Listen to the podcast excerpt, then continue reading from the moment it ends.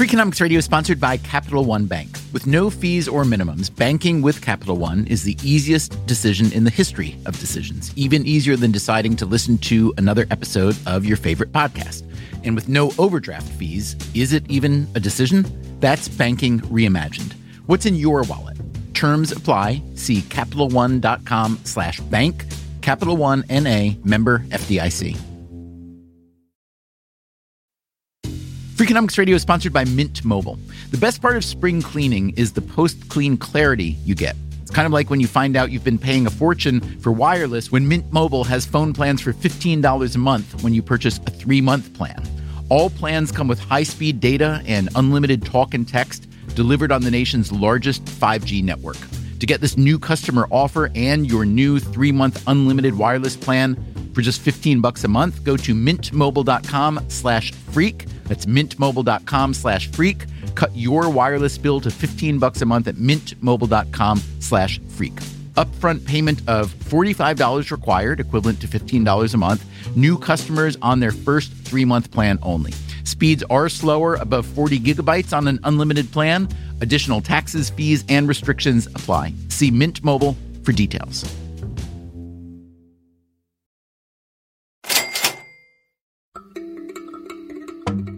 So, Levitt, um, a college friend of yours once told me that your favorite meal during college was a dill pickle, beef jerky, and grape soda. Is that true?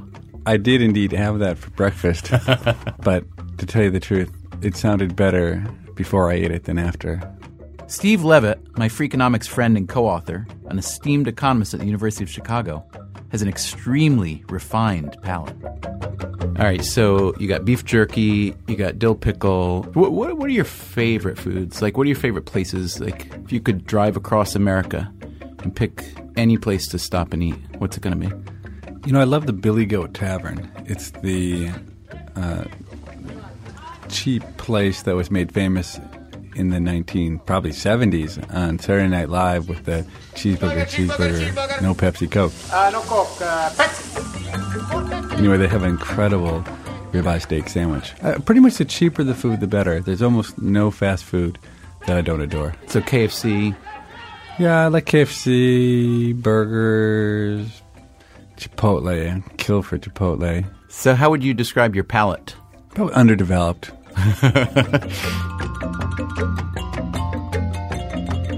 You know, but it's good. I mean, the thing is, it's a wonderful, wonderful gift to like cheap food. I mean, some people just happen to like expensive food, and then they're unhappy most of the time, or else they spend all their money on food. But if you just, by chance, are born loving cheap food, then you can eat, you know, everything that you love. Cheeseburger? Now, how much, how much do you like wine? Wine I do not like at all.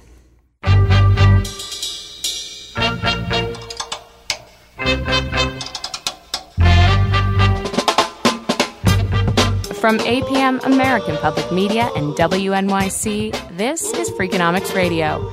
Today, why wine experts should just put a cork in it. And what happens when you're eating in a restaurant and someone finds a in their Here's your host, Stephen Dubner. Good wine, we're told, is the province of smart, superior people. They they taste things on a whole nother level than people like you and me. Smelling a little minerality. Freshly cut apple. George Clinton. This funky sort of... Baby vomit. But I have a question for you. Is that superiority deserved? The wines that experts love, the ones that bring out the natural beauty of the grape but aren't too funky, they cost a lot more. four hundred fifty dollars a bottle. But are expensive wines really that much better than cheap wines? Or is it possible that developing your palate just mucks things up, complicates things? Maybe we'd all be better off if we had taste buds like Steve Levitt's. Kill for Chipotle. After graduate school, Levitt was invited to join an elite club at Harvard called the Society of Fellows. A junior fellow like him was paid a modest salary to work on his own research, with few obligations other than a formal Monday night dinner with the senior fellows, who are some of the most remarkable scholars alive. People like, you know, Amartya Sen and, and uh, Nobel Prize-winning physicists and whatnot. And, and you sit around the table, and I think I believe the table was Oliver Wendell Holmes' table initially, and he, he gifted it to Society of Fellows. Over dinner, they engaged in witty, learned conversation. They ate venison, other fine food, and they drank expensive wine, bottle after bottle. To this budding young economist with the beef jerky taste and the grape soda budget, all that pricey wine, it wasn't doing him any good. He had a thought. Innocently, I mean, I, I was I was young. I didn't understand how the world worked. I thought like an economist. I suggested that perhaps we should have two tracks at the Society of Fellows. There would be the drinking track and the abstinence track. And for those of us who chose the abstinence track, because the cost of the wine was perhaps sixty dollars per meal, that over the course of, of, of fifty weeks of the year, that would work out to be about three thousand dollars, and they could add three thousand dollars to the paycheck of those of us on the abstinence path. And did you have any other uh, people in your abstinence camp, or was this just Levitt?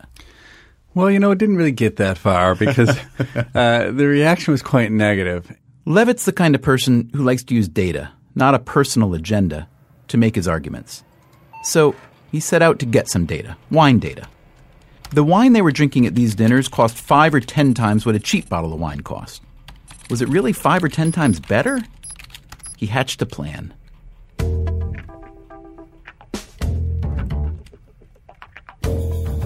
The Society of Fellows held wine tastings from time to time. He suggested that the next one be his to organize. So I uh, worked with the wine steward to select two excellent bottles of wine, expensive bottles of wine, you know, probably close to one hundred dollars bottles of wine. And then I went to the liquor store that was down the street, and I said, can I have the cheapest bottle of wine you have that w- that was the same grape? I don't remember which grape it was. Levitt used four decanters. Into the first decanter, he poured one of the expensive bottles of wine. The other expensive wine went into decanter number two. In the third decanter, he poured the cheap wine, which cost around eight dollars.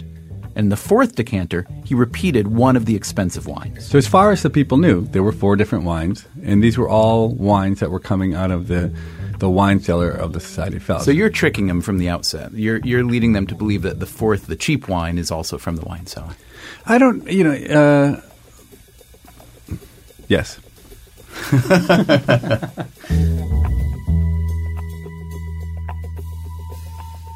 They swirled them a bit, sniffed them, and sipped.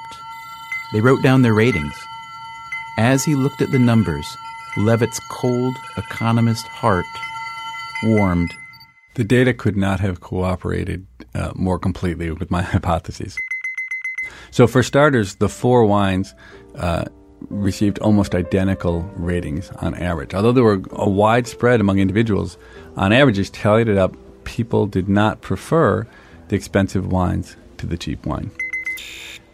On top of that, and this was the, the thing that I was hoping for and dreaming of but didn't believe it actually came true, it turned out when you made among individuals, if you compared how differently they rated any two of the wines that they had, it turned out that by a small margin, people actually rated the same wine from the same bottle but presented in a different decanter as being the most different among the two wines. So so the two wines that were absolutely identical, when you looked at the just the, the, the gap between the ratings that an individual gave to those wines, the gap was bigger than they did between the other wines, which actually were different.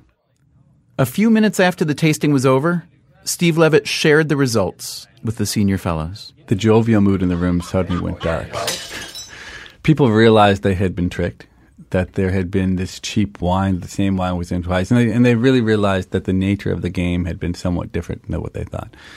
And when they heard the results, that collectively they had no ability to identify wines, they were not happy. And in particular, there was one uh, senior fellow, so one of the professors at Harvard, who who was quite Uh, outspoken about his, his knowledge of wine. And he, he uh, loudly announced that he had a cold. Oh. Otherwise, he clearly could have made the distinctions. And he stormed from the room and uh, and left left the party prematurely. What was his discipline? I think for the sake of uh, anonymity, I, I should not reveal that particular piece of information. He what? was a humanist. He was a humanist. Not an economist, in other words. No, no. The opposite of an economist. Exactly. All right. All right.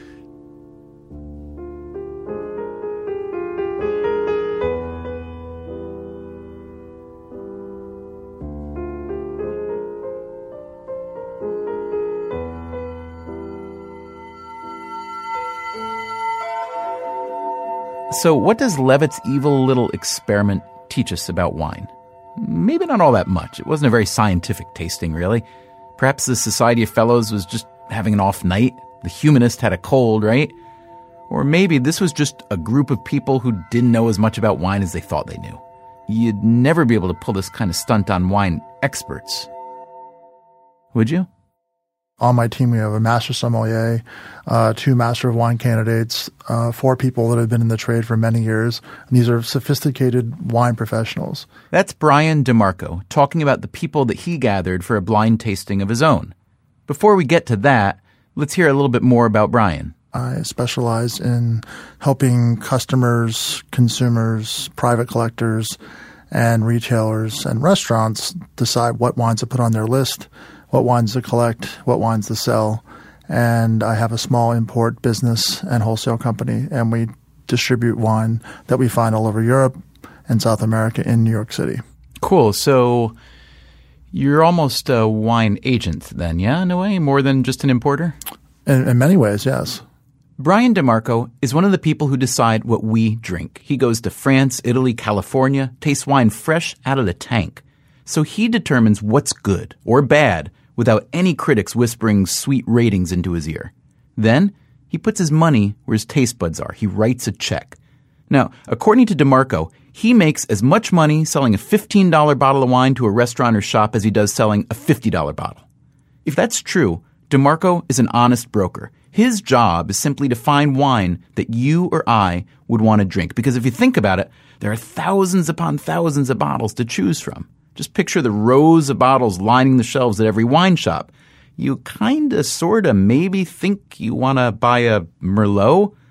So do you pick the one with the pretty flowers on the label? Do you go with the one that Robert Parker, the high priest of wine ratings, awarded a lot of his Parker points to?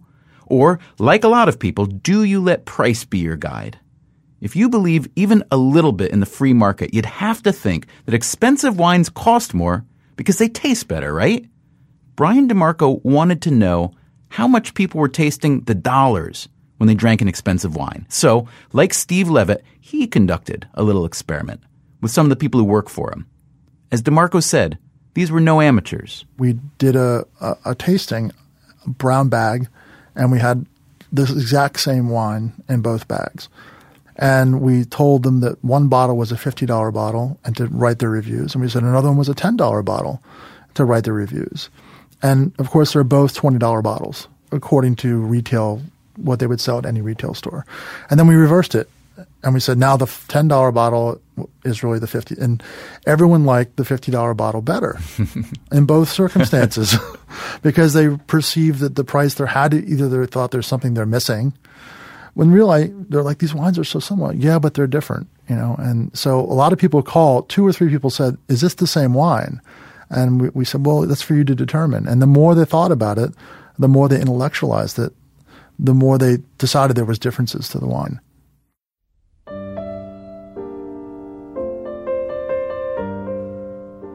So this wasn't a wildly scientific experiment either. But to Brian DeMarco, the message couldn't have been clearer. When people know a wine is more expensive or even think it is, it tastes better. Now, obviously, this idea doesn't apply just to wine. A house that costs five hundred thousand dollars ought to be five times better on some level than a one hundred thousand dollars house, the size, the construction, the schools, the neighborhood. So is a wine that costs fifty dollars five times better than a ten dollars bottle? Or is it even better at all?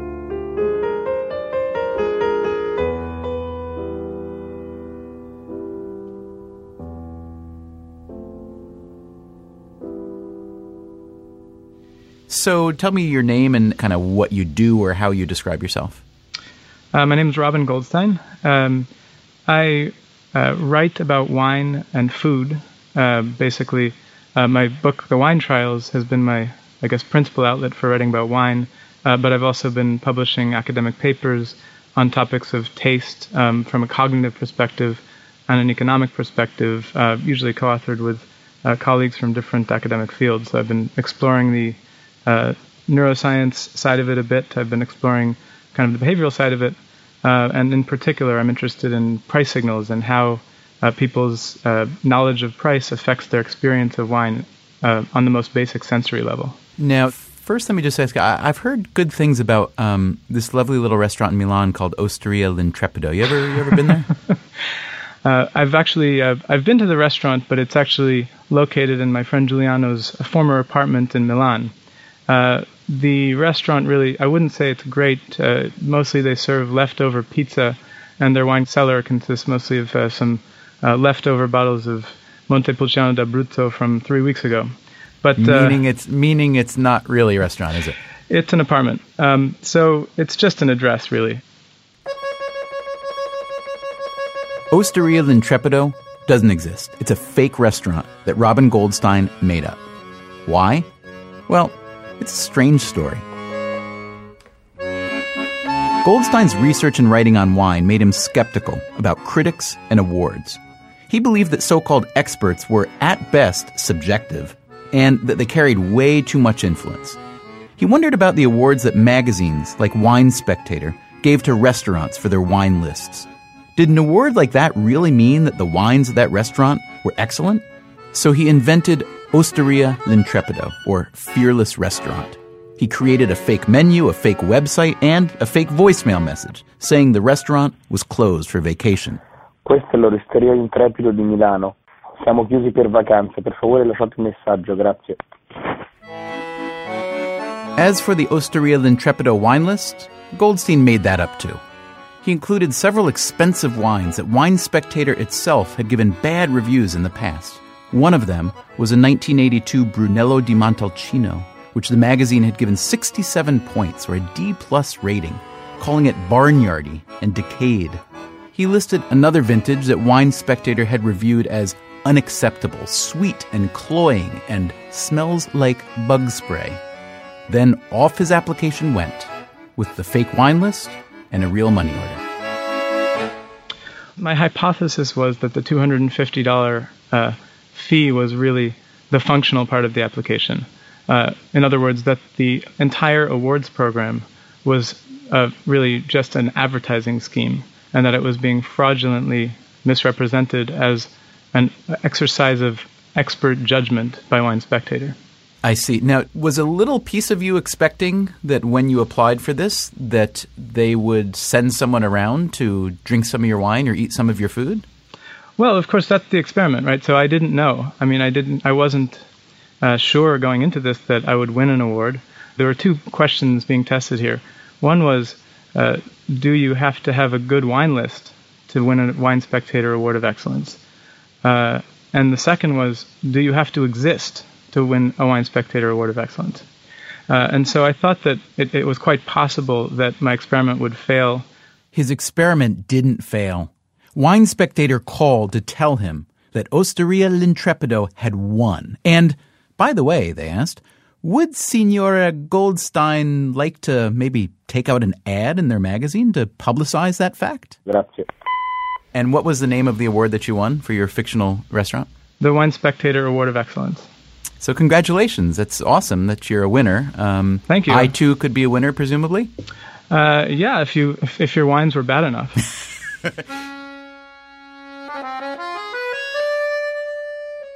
Coming up on Freakonomics Radio, Steve Levitt is served something fishy at another Society of Fellows dinner.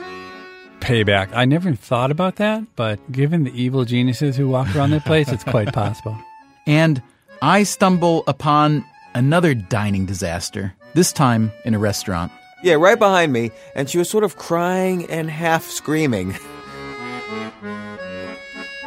If you'd like more Freakonomics Radio, you can subscribe to our free weekly podcast on iTunes. You can also go to Freakonomics dot com, where you'll find lots of radio, a blog, the books, and more.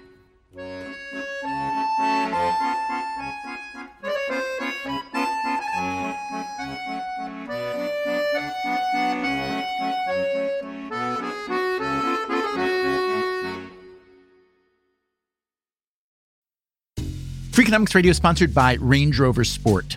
Range Rover Sport leads by example, combining assertive on-road performance with signature Range Rover refinement and commanding all-terrain capability. The third-generation Range Rover Sport is the most desirable, advanced, and dynamically capable yet.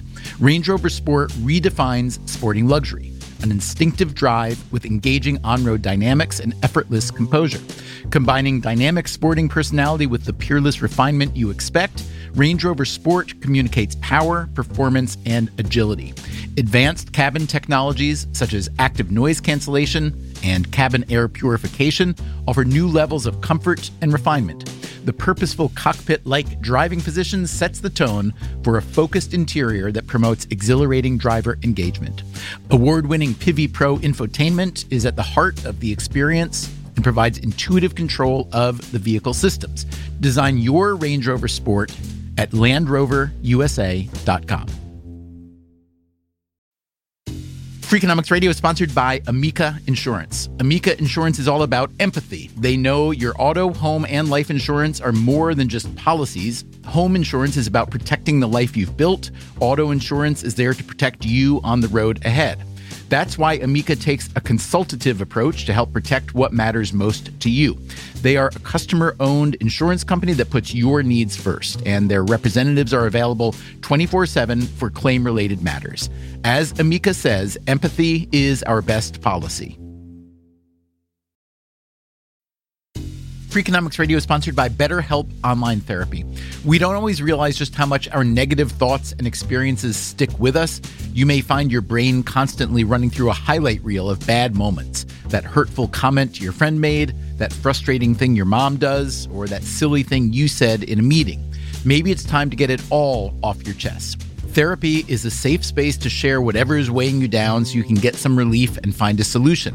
BetterHelp offers professional, affordable online therapy on a flexible schedule. Start the process in minutes and switch therapists anytime. Let it out with BetterHelp. Visit BetterHelp.com slash Freakonomics today to get ten percent off your first month. That's BetterHelp, H E L P dot com slash Freakonomics. From W N Y C and A P M, American Public Media, this is Freakonomics Radio. Here's your host, Stephen Dubner. In August two thousand eight, the American Association of Wine Economists, that is a real thing, held its annual conference in Portland, Oregon. That's where Robin Goldstein revealed the award of excellence he got from Wine Spectator magazine for the fake wine list from his fake restaurant. The press drank it up. From the New York Post, quote, "Wine mag humbled by hoax." According to the L A Times, Wine Spectator was now, quote, "drinking a hearty glass of blush." Wine Spectator vigorously defended its award system.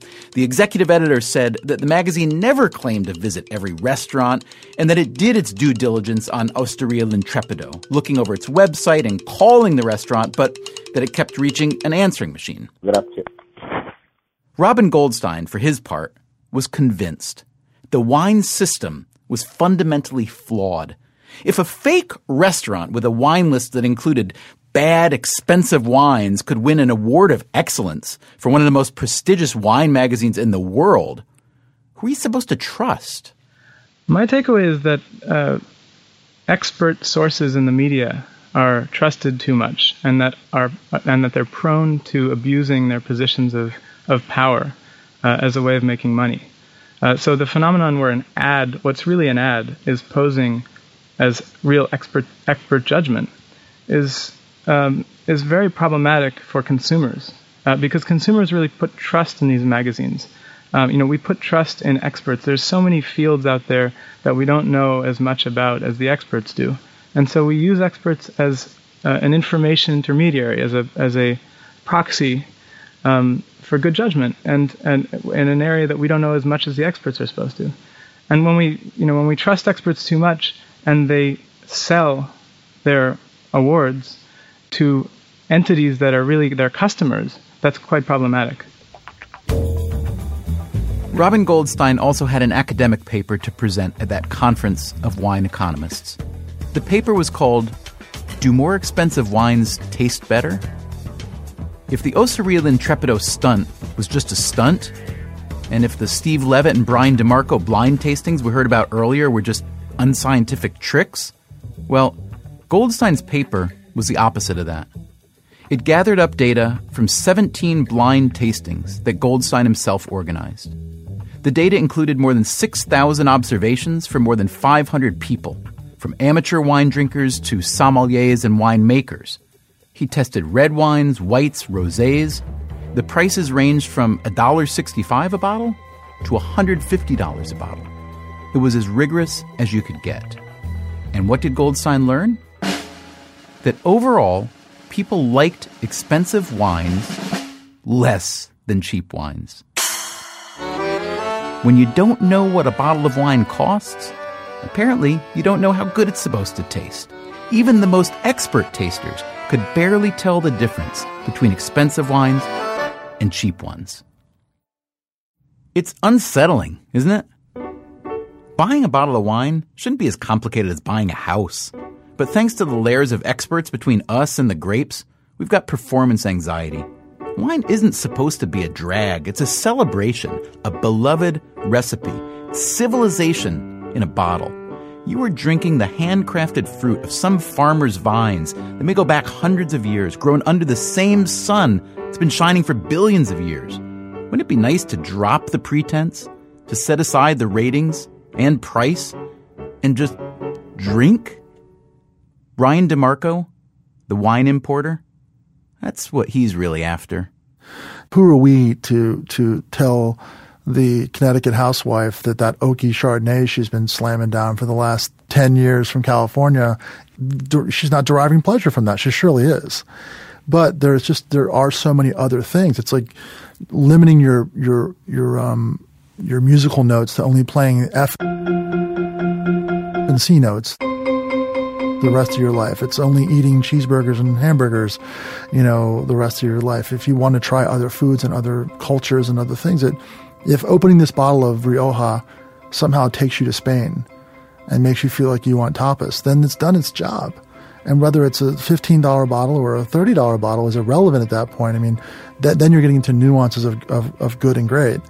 But I think the bottle of wine is the ability to, tra- to either change your day uh, if from from an alcoholic standpoint, uh, you know, getting to a certain point where you're like, okay, this is this is, or for people like myself in the trade, it's it's something you have with food. I mean, growing up in an Italian household, we weren't drinking great wine, but to me, wine was an alcohol.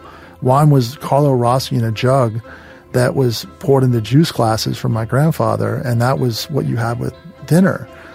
Drinking to me was Budweiser and Jack Daniels, you know, you know, sneaking out on Friday night to go drink. Let me just ask you, we're sitting here in a, uh, a radio studio in downtown New York with kind of mucus-colored sound padding and artificial light, and there, there's basically nothing good about this space. There's no air, there's nothing. But soulless. But transport me for a minute. So tell me, Brian, the room that you would like to be sitting in right now and the food that you'd like to be eating right now, and most of all, what the wine is with that food and what that wine tastes like to you.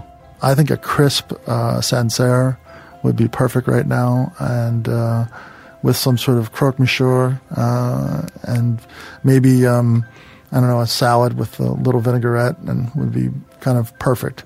You know, not too decadent, but definitely has its place, and and uh, maybe have a backup bottle on ice. Has your table got room for another guy there? Uh, you're sitting with me right now. this this pressed uh, wood table is, I think, it can hold you know, an ice bucket. I'm pretty pretty confident.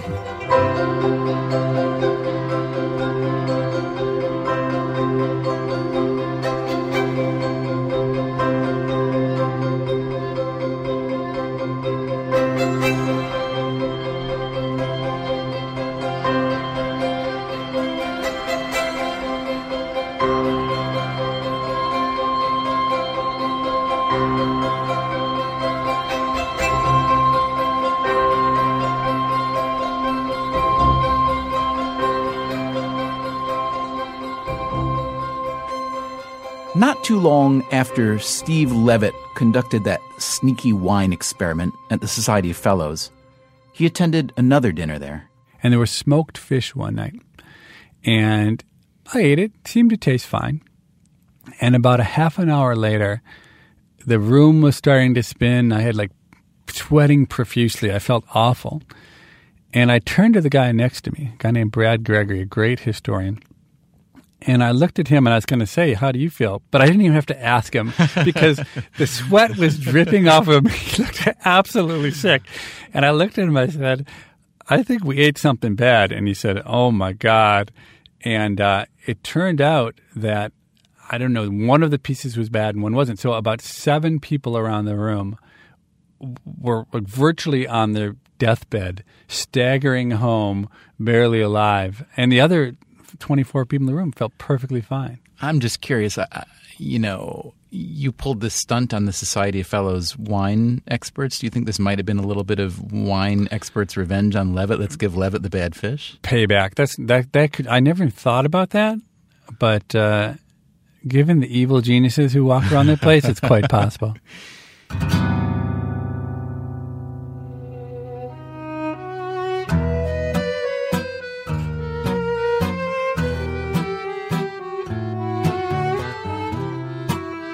Our next story is about another dining experience gone wrong. Very wrong. So I'm uh, on Broadway, walking down Broadway in the low nineties, and I'm about to get to this restaurant where I, I used to go all the time. Um, and it's called Le Pain Quotidien. And I used to go, like I said, quite often and eat healthy, delicious food. And um, and then something happened that one day that led to my not coming back here once. And today's the day that I'm going to revisit the scene of the crime. I brought one of our producers with me, Chris Neary. How do you feel? Are you nervous? Are you? No, I'm not really nervous. I'm, uh, I mean, um, I, am, I, I, am I nervous about something bad happening again? No. I mean, because the thing that happened was bad enough that It, it it has to be very unlikely, because if it if it happened more frequently, then there's no way the place would still be in business. So I know that it's a very rare event, and logic tells me it's a very rare event. Le Pain Quotidien is a nice place, a chain, but it doesn't feel like a chain. The founder is a Belgian baker, and the place feels like this beautiful old Belgian farmhouse. It's got thick wooden tables, including one massive communal table, and simple, healthy food, good pastries and strong coffee. There's a vegetable quiche. There's a roasted turkey and avocado. It's a sharing platter. The place is rustic and civilized at the same time. A lot of MacBooks, a lot of enlightened conversation, classical music playing in the background. The one I'm talking about is on the Upper West Side of Manhattan, Broadway and ninety-first Street. I used to go there all the time with my friend James Altucher. And it was very comfortable because of the big tables. We had a lot of space. We could spread out. So we would meet there at eleven forty-five, which was always crucial because you beat the lunch crowd by fifteen minutes without sacrificing on your appetite or anything. James is a neat guy, a smart guy. He's done a lot of things. He's been an investor, a financial writer, a dot-com whiz. He was a nationally ranked chess master. James and I play backgammon, usually over lunch, these long-running one hundred one point matches that might take a couple years to complete if we play every two or three weeks. For a long time, we played at a place called City Diner on Broadway and ninetieth Street, but the waitress that James liked quit, so we moved uptown a whole block to the Pain Quotidien. For the most part, we were really happy there, until one day we were in the middle of a game when the incident happened. I noticed this woman was crying at the table next to us. She was crying. And right behind you. She was sitting right, right behind yeah, you. Yeah, right, right behind me. And she was sort of crying and half screaming. You know, I don't know if you could imagine that because it doesn't normally happen. Like, little kids don't cry like that. Like, you don't, you, you don't usually see adults, like, kind of crying and screaming at the same time. And what was your first thought? Uh, curiosity. So I wanted to know what was going on. Um, like one, she, the woman she was with was walking around, the manager was coming over, and this one woman was kind of like paralyzed, crying, screaming. What did you think might have happened to her? Because I remember my thought. Well, what was your initial thought? My thought is that these were two old friends. These were two ladies who were maybe in their, I don't know, sixties or so, it yeah. seemed like. Maybe someone had died? I thought that they were old friends, and one of them... her husband had recently died. This was just the scenario that I, my mind conjured in a millisecond. And that they were having a discussion about it, and the emotion just welled up, and she kind of lost it. which seemed like a perfectly natural thing to happen. I didn't feel like that because that you that sort of crying is sadness, and I didn't quite feel. I felt more of a terror thing ah. happening. And so that's why I, I stood up and basically walked over to the table. And what happened to see what then? was going on. Well, she's crying, and the manager's over there, and there was a dead mouse in her salad. Say it again. So, Le Pain Quotidien, there was there was a de- I walked over there. There was a dead mouse in her salad, kind of curled up, almost looking like a like a little fetus baby, but it was a fully, you know, grown mouse. Yep, a mouse carcass in the salad. I had James take a picture of it with my cell phone. We weren't done eating, and we were in the middle of our backgammon game, but we decided to leave. I, I think you can understand why. We packed up. And I asked to talk to the manager. You offered the manager the opportunity to price the meal. It was very Freakonomics-ish of you. I said to the manager, we're leaving now because the mouse grossed us out. And we've eaten some of our food, and if you want us to pay, we'll pay. But I don't think we should pay. And you said to me in advance what you thought the manager should do. And in fact, he did do that, which is he said, look, the meal's on us. Don't worry about it. Uh, I hope you and your friends come back here. So he did the absolute right thing.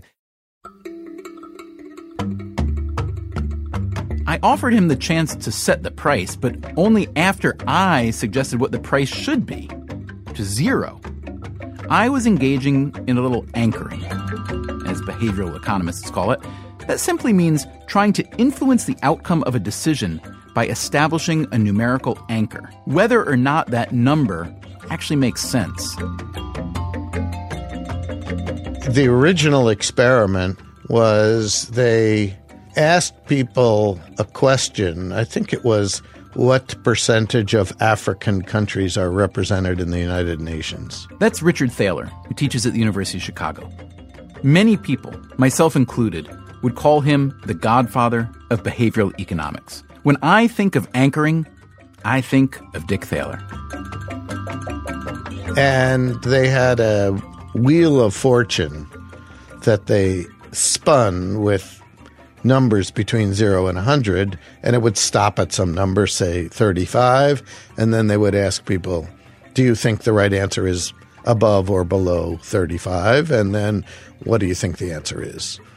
And uh, people's answers were influenced by the number that came up on that wheel of fortune, even though they saw that the number was generated at random. So if you ask people, do you think the percentage of countries in Africa represented in the U N has anything to do with the number that came up on the Wheel of Fortune, they'd say, no, of course not. What are you, crazy? But nevertheless, if they start at thirty-five, they're going to come up with a lower number than if they start at eighty-five. It's pretty much inevitable. So the starting point influences the final answer, even if the starting point is meaningless. That's how anchoring works. At Le Pain Quotidien, when I talked to the manager on the way out, I set the anchor of the price of our lunch at zero. If he wanted to charge us for our mousy meal, he'd have to dislodge the anchor. I asked Richard Thaler how he thought I handled it. Well, I, I think it is the case that in many situations you want the other side to make the first offer. You do. I would think that's yeah. exactly wrong. Why is that? Well, I- Because sometimes they're going to offer a deal better than you would have asked for.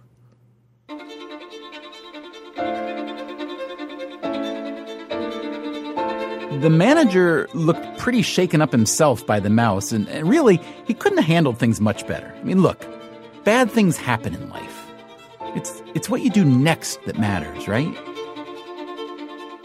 A few months after it happened, I asked James to put on his investor hat and talk about what that mouse meant.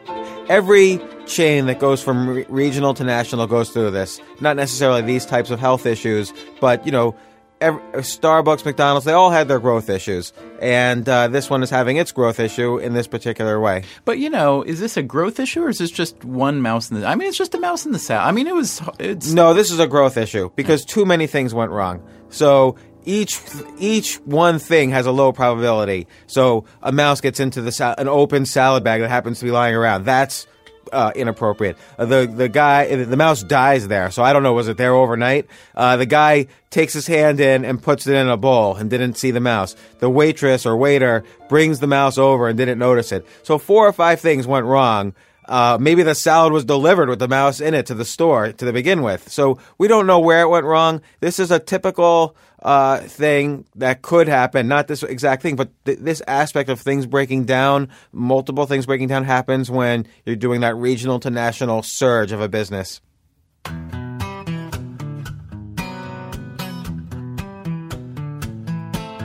Le Pain Quotidien is a growing company. It started in Brussels in nineteen ninety and now has more than one hundred fifty locations around the world, including a couple dozen in Manhattan alone. And it's planning to grow some more. But I wondered, is that growth responsible for the mouse in the salad? I wondered a lot of other things, too, like what did the ninety-first Street location do after the mouse incident to prevent a replay? How'd they make amends to the customer who got served the mouse? And most of all, when you're running a business and something bad, something really bad happens, how do you regain the trust of your customers? Hey, how are you? How you doing? We make These were some of the questions I wanted to ask the Pain Quotidien, and that's why I went back that day. I found the manager on duty, a nice enough guy, and asked if we could talk. I pulled out a picture of the mouse in the salad. And suddenly, he wasn't quite as nice. I will not. You will not. He remembered the incident, to be sure, but he said he wouldn't talk, couldn't talk about it. He gave me a card from the Pain Quotidien's New York headquarters, suggested I talk to corporate communications. So I gave him a call. A very nice woman told me that the appropriate party would get back to me soon. But it didn't happen. I kept calling. I was told that a lawyer and then a P R person would answer my questions about the mouse and the salad, but neither one did.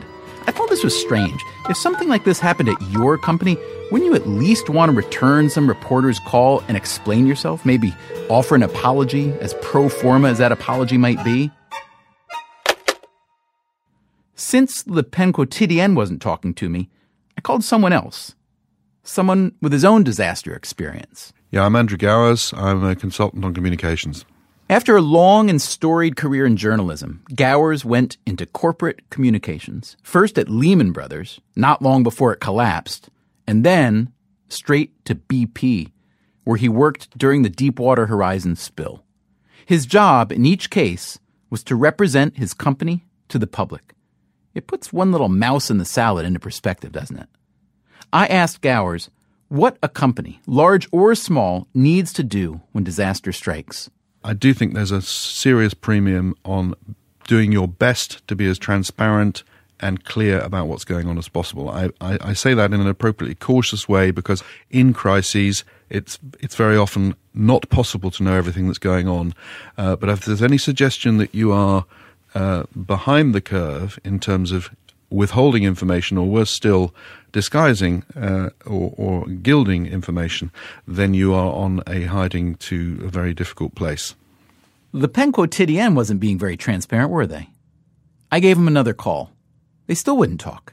It was frustrating. I- I'll be honest, it was puzzling. And then, finally, after many weeks and many requests, my cell phone rang. It was the company C E O. He agreed to meet me back at the scene of the mouse.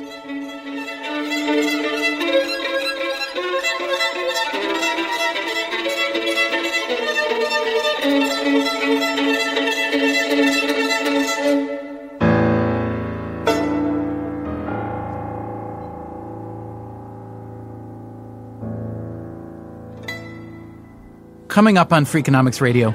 This whole incident started to question our basic philosophy of food. How much can one dead mouse resonate in a restaurant chain?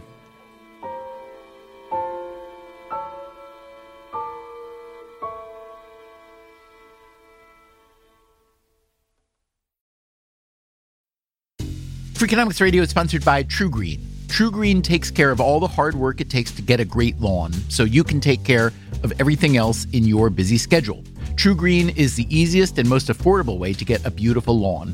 All you have to do is water and mow, and they'll do the rest. Weed control, fertilization, aeration, and more, so you can do literally anything else. With True Green, you know you're in good hands because they are the official lawn care treatment provider of the P G A Tour. True Green offers a satisfaction guarantee, and they have a verified best price promise, which guarantees you the lowest price with no compromise on quality. You do you. Let True Green do your lawn care. Visit true green dot com to get the best lawn at the best price with the best people. Guaranteed. That's T R U G R E E N dot com. Freakonomics Radio is sponsored by Southern Company. Southern Company has a vision of a resilient energy future, and every day they put it in motion. They are investing in carbon-free nuclear, along with wind and solar power, as part of their balanced approach in the transition to a net zero future. They are creating jobs, helping communities thrive, and meeting demand for carbon-free energy that is affordable, reliable, and safe for all. They are committed to working towards an even better tomorrow. Learn more at southern company dot com. Freakonomics Radio is sponsored by FedEx. Dear small and medium businesses, no one wants happy customers more than you do. So you need a business partner just like you, like FedEx, who understands your passion for serving your customers because they have the same commitment towards you. That's why FedEx offers you picture proof of delivery, packageless and paperless returns, as well as weekend home delivery to ninety-eight percent of the U S population on Saturday and over fifty percent on Sunday. See the FedEx service guide for delivery information. Trust FedEx for timely deliveries. See what FedEx can do for your business. Absolutely, positively, FedEx.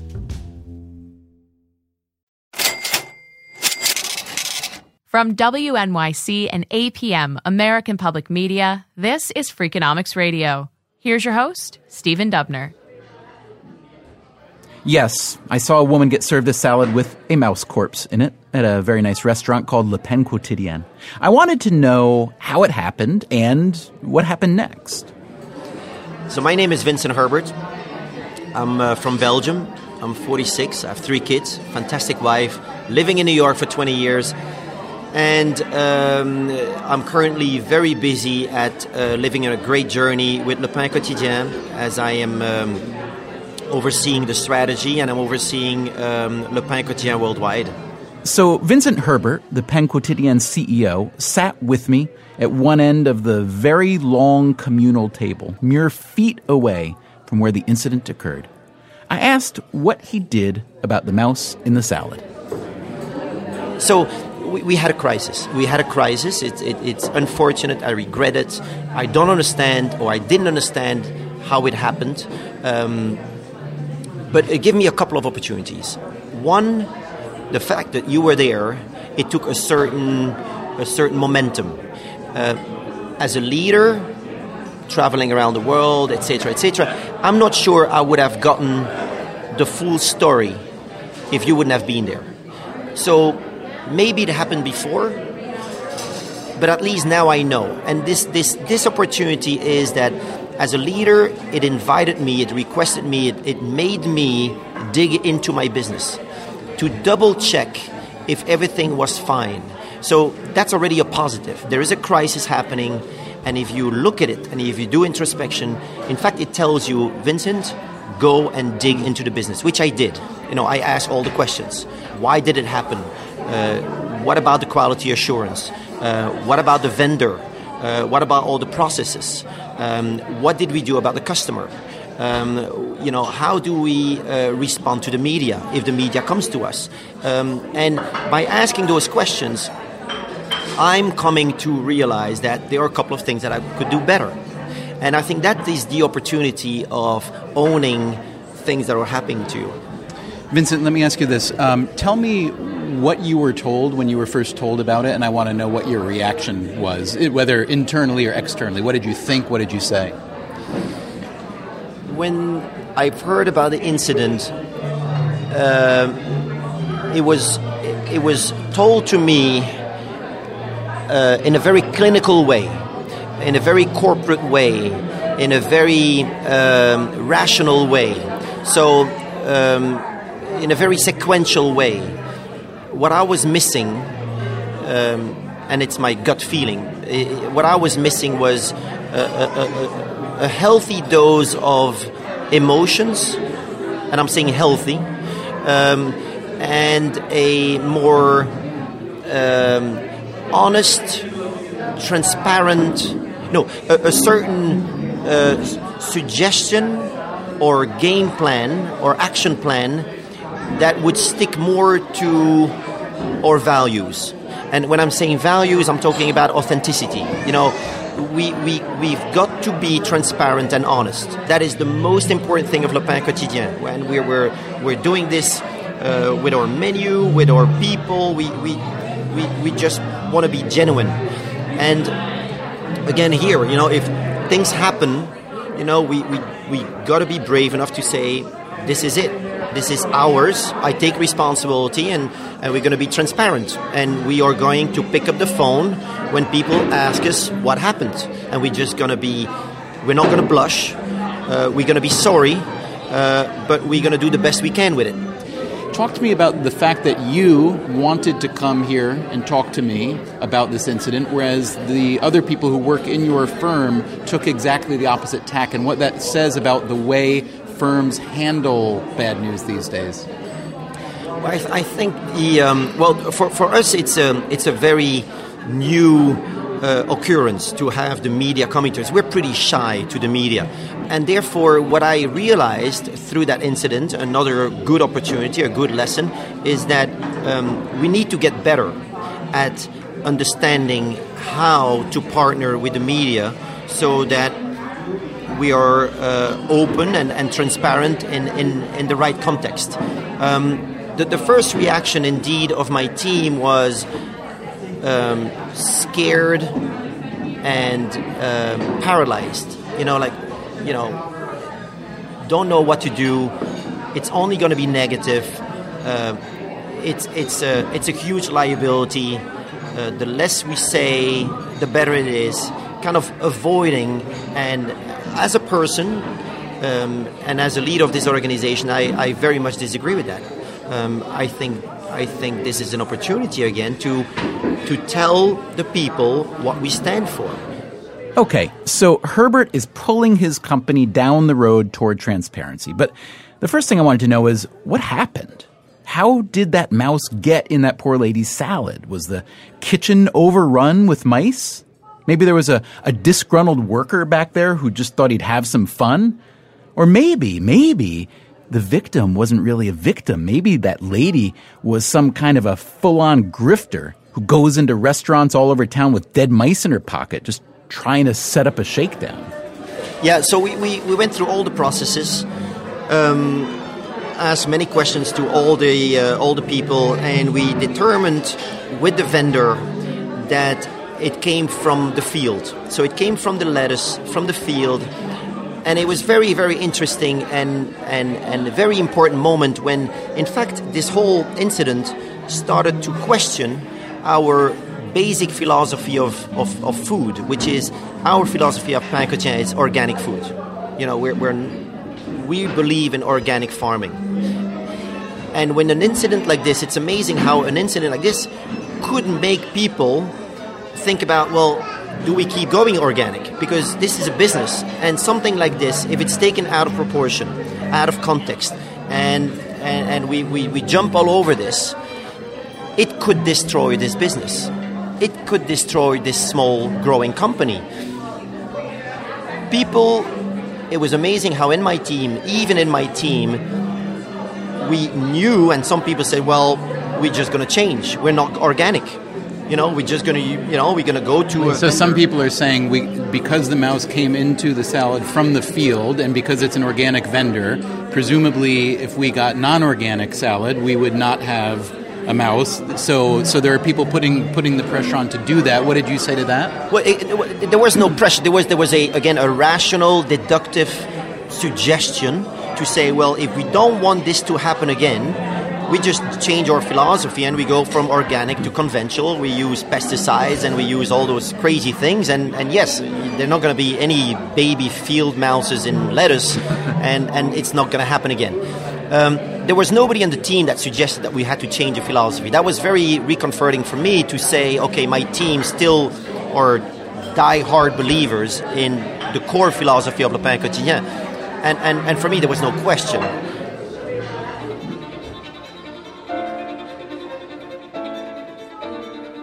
So, as Herbert describes it, the mouse in the salad became an internal referendum on whether Le Pain Quotidien should carry on its organic mission. And the answer, he says, was a big, fat yes.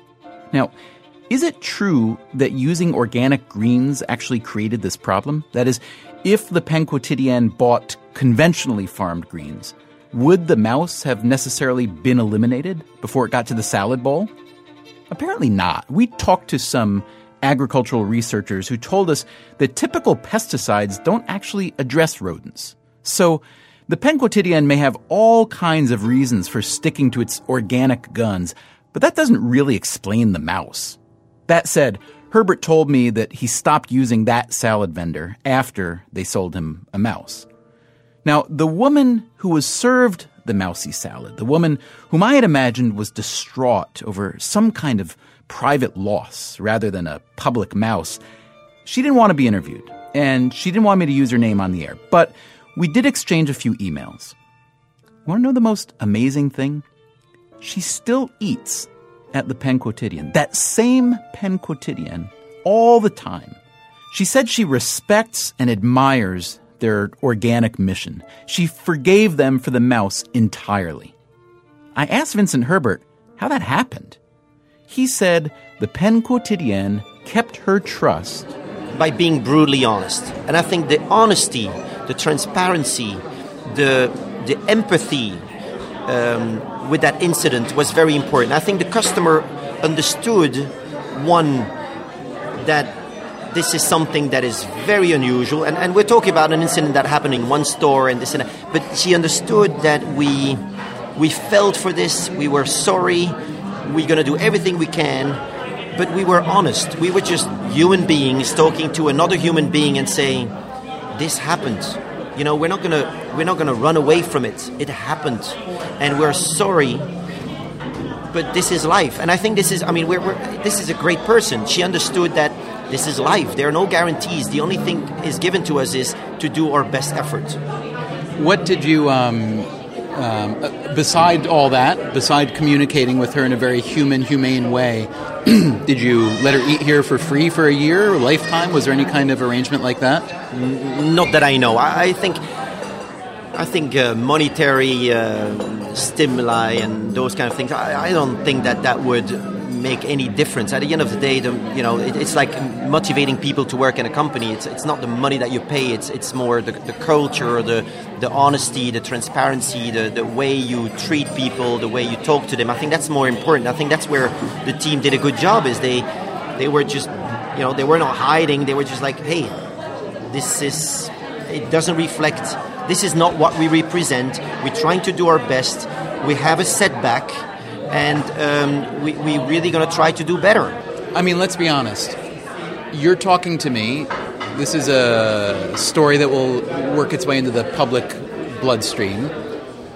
Someday, somebody may write a Harvard Business Review case study of this is the way Vincent Herbert took a bad incident at a restaurant and turned it into a positive. I mean, is that... Yeah, it, it is. And, and, and I think... It, What everybody, what I know, and I spoke with a couple of friends and my wife, and she's definitely my big mentor. By the way, she's an animal psychologist, so she, she understands those instincts, and she definitely understands me very well. Um, and and and we were we were thinking a little bit about the fear factor, and you know, when things like this happen, the first instinct is kind of like fear, scared. Um, you know, I gotta go hiding. You know, this is bad, and. Um, And I think that um, the fear factor can push you to do something extraordinary. And I'm nervous about this, you know, because I, I don't quite know well enough what your intentions are with this. But again, I gotta trust that by being brutally honest within an environment of a setback, um, that that it's not going to be taken out of context. That that we're going to get stronger out of this. This is an opportunity to sh- to tell the people that we have integrity, that we have resilience, um, we have tenacity. You know, and I think, you know, we will keep going organic. We are not going to jeopardize. We're not going to co- uh, compromise our vision to provide organic food to our people. Um, and, and, and it's and it's about taking certain risks and managing them.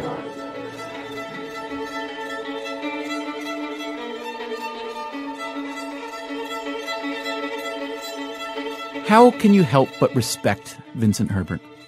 Yes, it took a while for his company to answer the call, but here he is now, front and center, taking ownership of the mouse in the salad. I mean, good for him.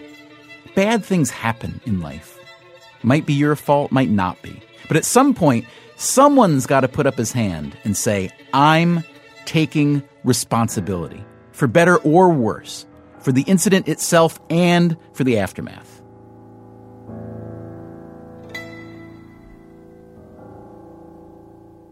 That said, when I finally went back to the Pain Quotidien for the first time after the mouse affair, I ordered the quiche. I just didn't have the stomach for a salad.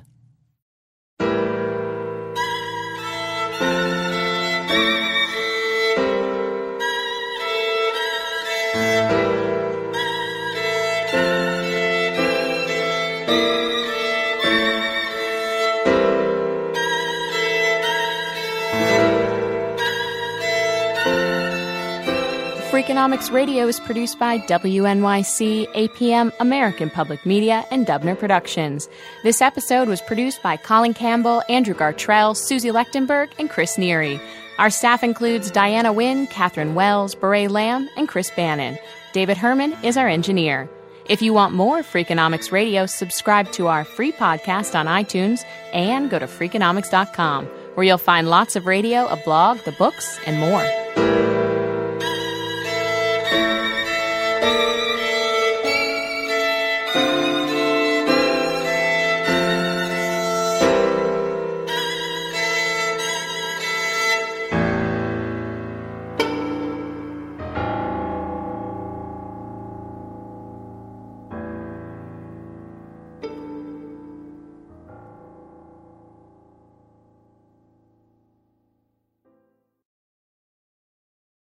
Vacations are always good. Sometimes they're even great. And Celebrity Cruises is about to ruin all of that. Because once you explore with us, you'll never want a vacation any other way. And with new quick Caribbean escapes, you'll never want a weekend any other way either. Celebrity Cruises. Nothing comes close. Visit Celebrity dot com, call one eight hundred celebrity, or contact your travel advisor. Ships Registry, Malta and Ecuador. This is a big year. The Ohio Lottery's golden anniversary. fifty years of excitement, of growing jackpots and crossed fingers. fifty years of funding for schools, of changed lives and brightened days. fifty years of fun. And that is worth celebrating. So watch for can't-miss promotions, huge events, and new games that will make the Ohio Lottery's fiftieth year its biggest one yet. Learn more at fun turns fifty dot com. One, two, three, four. Those are numbers, but you already knew that. If you want to know what number you're going to pay each month for your car, use Kelley Blue Book My Wallet on AutoTrader. They're really good at numbers. AutoTrader.